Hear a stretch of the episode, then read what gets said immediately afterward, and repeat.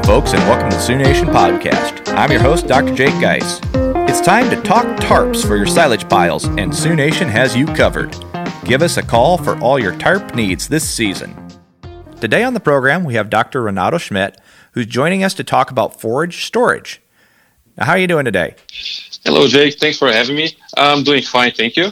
Well, really appreciate having you here. So, a little background on yourself for the folks that are in our listening audience is Renato grew up in Brazil with a dairy and beef background on the family farm. And then you came to the U.S. to pursue your doctorate with Dr.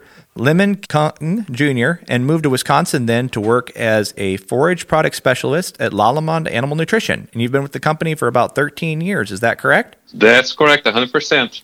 Awesome. And, and that really gives you a lot of time to focus on how we can store forages better and probably seen a few things where it didn't go so well too, huh?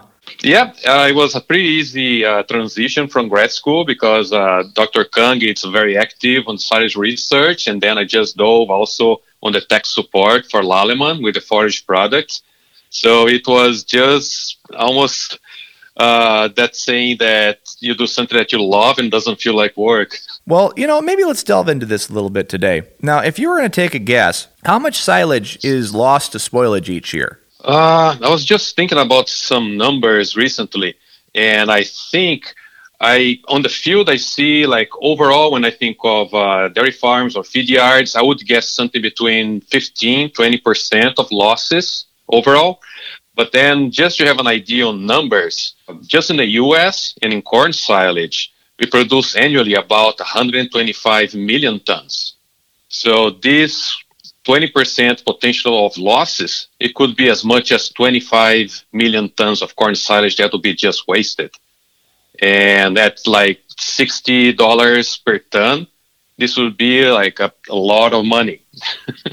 well, and money's not all of it. I mean, you think about spoiled feed, there's some other issues that can pop up too, I'm guessing. Yes. I mean, it's not, uh, sometimes we just think about the dry matter losses or shrink as people like to say as well. But then we have to consider all the time since we put the seed on the ground and we grew the crop and harvest. We have so much going on during the whole season, and we're gonna be pretty much with that feed until the next year.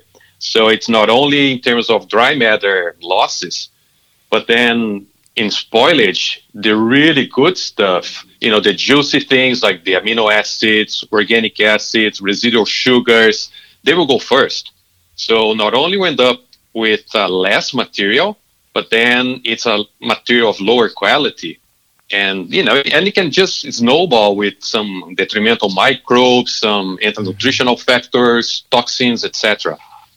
Yeah, I mean, that's usually where I end up getting involved on the veterinary end, just with the problems that happen when you have spoilage that can lead to abortions or it can lead to performance losses or even clinical disease. Mm-hmm. So, what are some of the biggest mistakes you see with farmers when they're trying to put up silage? I think first, uh, the oxygen is the worst enemy mm. of silage. So I think it, we need to get rid of the air as much as possible, and that involves all those little steps during silage making, as adequate moisture content, state of maturity, the packing job, make sure the chop length is adequate, the amount that you spend on tractor pushing, packing, all those details just to get rid of air they're like very important and pretty much equally important because if we just like get too comfortable or mess up one of them then it's almost like it's, it's gonna just like end up in a in a big mess.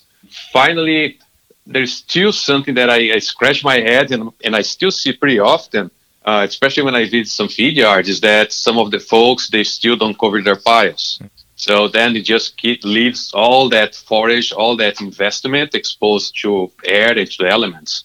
Sure, and you just end up with a lot thicker crust than you would have if you tarped it. Yes, and this when you think of this crust, and you look at like, oh, it's a six-inch crust, or it doesn't look too much, even like nine inches. But uh, we have to think that crust it's about three times less of the thickness of the original material. So it's that's when we think of that word shrink. So it just like you lose a lot of nutrients, you lose a, you lose a lot of dry matter. Sure. And uh, there is a, a, classic study from from late Dr. Bolsen and he didn't cover three different crops, and the top 10 inch layer had losses of about 80%. Yeah, just to see the magnitude of you know how important it is to cover the piles and keep everything, or, or try to keep the air out of that environment. It is a lot of work. I mean, I'm not going to beat around the bush that it, it's a lot of work and it's got to be done timely. But you think about how much effort you put in to make that silage, it seems like it'd be just that step that you want to take to make sure that your work didn't go to waste. Yes, and uh, not only we think of creating all these ideal conditions for the ensiling process with the moisture, with the anaerobic conditions, but then we have to think about what goes on. So that's the fermentation, which is basically a microbial war. So we have all these different types of microorganisms that come from the field of the plant, and a lot of them they are just undesirable, like Clostridia, Enterobacteria, mm. yeast, and molds.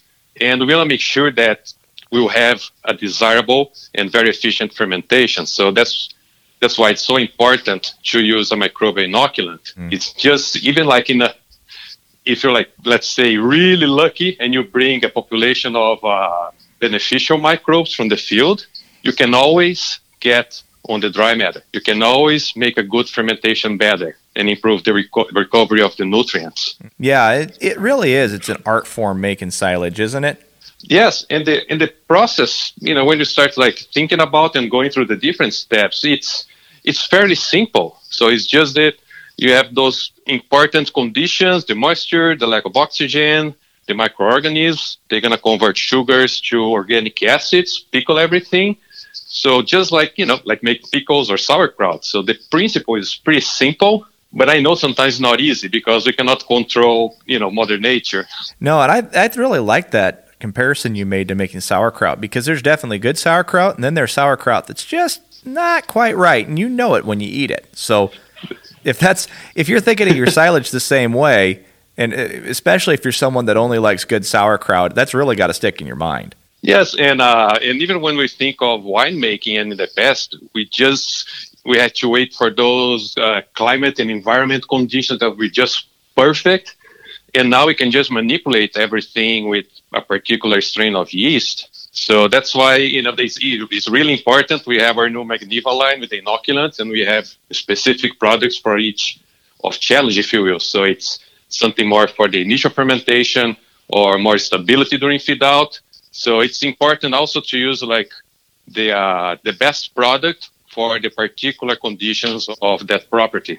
If you had one thing that you wished everybody would know when they were going to put up forage, what would be that one thing you would want everybody to have downright?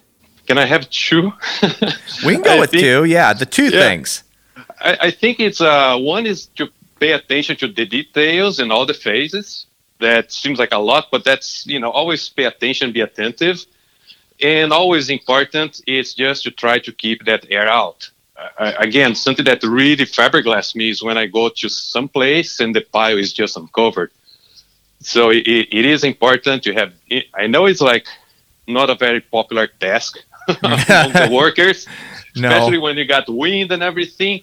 But the the investment it's so worth in terms of just protecting that silage. Yeah, it's hard to measure a loss, but it's a real deal and and it's still there is we go to like a dairy farm or we go to a feed yard and we see there's still that gap between the management level because at the dairy anything that you change a little you know you see on the boat tank. So the milk tank would tell there's something wrong. And on the feed yards you know just to start they have such a low inclusion rate about six uh, seven eight percent in the diet. The passage rate is different and and you know the ruminants they'll take a little bit of abuse. But it, it's still just a little bit of that spoiled silage can lead to drop on intakes, drop on the fiber digestibility, and some other health and reproduction issues, as you mentioned. It's definitely something where if you don't see it until closeout, you might not realize how big of a deal it was. Uh huh. You know, thank you very much, Dr. Schmidt, for taking the time today to go through these things with our listening audience. It was a pleasure. And I uh, just want to mention we have a, a lot of resources educational tools on our website. That's lallemand.animalnutrition.com and also qualitysilage.com. So the second website is actually non-commercial at all. We have a lot of information. They are downloadable. some uh, technical handbooks. So, you know, please visit.